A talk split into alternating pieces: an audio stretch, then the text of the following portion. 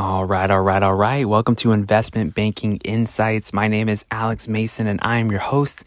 This is the show dedicated to helping you learn both the technical and non technical aspects of the investment banking process. And I'm recording on the road today, just traveling, just trying to get close to family for the uh, upcoming holidays here in the US. But I wanted to give an episode for you today. Let's go ahead and continue our discussion of leverage buyouts. And today we're focused on the transaction structure. What is the transaction structure for LBOs? Now, recall that during a merger or an acquisition, there's three ways that a transaction can be structured. You can have a stock purchase, an asset purchase, or something called a Section 338H10 transaction. And they each have their own unique qualities. And we discussed this a lot in some mergers and acquisitions episodes a few weeks ago. Now, just as a super quick review, the first one, a stock purchase, it's typical for a purchase format for a transaction when one company buys another. The buyer buys the stock of the seller. Now, with an asset purchase, the buyer doesn't buy stock, they just buy one or more of the assets on the seller's balance sheet. And those transactions are treated differently than stock based transactions for tax purposes. Now, lastly, the Section 338H10 transaction. This is a special type of transaction where there are some aspects of a stock purchase and some aspects of an asset purchase. It just depends on what is most advantageous to the buyer or the seller. Like with the Section 338H10, the buying entity will want to do that sometimes because they get some tax benefits. But because of that, the seller knows this, and so they may end up negotiating a higher purchase price to help compensate them for doing this kind of a deal. So that brings us to this question. So, how do leverage buyouts work? How, how are they structured? Well, they typically don't use something like a Section 338H10 structure because recall that for this transaction type, the buyer must be legally structured as a corporation. And the thing is, who are the buyers in a leveraged buyout transaction? Well, in this kind of a context, they're typically private equity firms. And one thing about private equity firms is that they typically don't organize as corporations like a C corporation or an S corporation. They don't do that.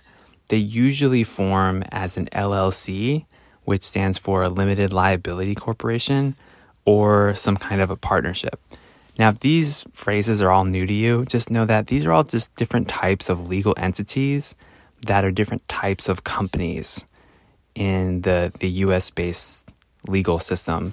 So they all have different kinds of tax benefits or drawbacks and different structures for the owners of these firms. So basically, the structures are different for PE firms, and that's why they don't use the Section 338H10 when they're doing an LBO.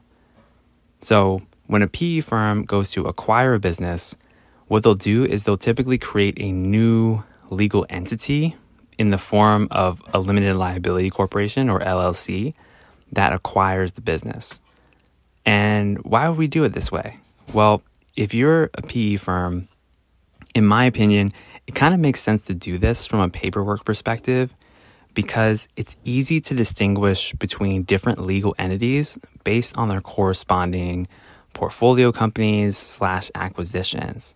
Because when tax time comes, it's clear that when you have the books of a single business, it's very clear what those are as opposed to having multiple business entities commingled together. So let's say that you're a private equity firm and you perform a leverage buyout for a manufacturing equipment business. Okay, you do that, and let's say you just have one legal entity for that.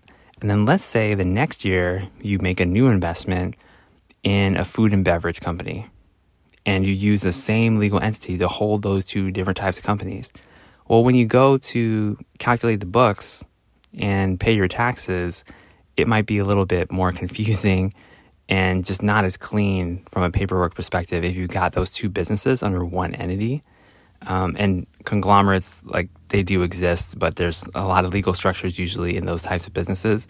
So they basically create this shell corporation on paper in order to acquire a business. So if a private equity firm is going to buy a manufacturing equipment business, they might create a new LLC that is manufacturing equipment business number one or something like that. I don't know exactly how they name them, but that's just something that is done and that's how they're structured. So LBO transactions can be structured a little bit differently than your typical M&A deal and at least one of the reasons has to do with the fact that private equity firms have different legal structures than other types of companies. So that's what I got for you today here on Investment Banking Insights. I hope you're doing amazing, having an incredible day. My name is Alex Mason, and I'll see you next time. Take care.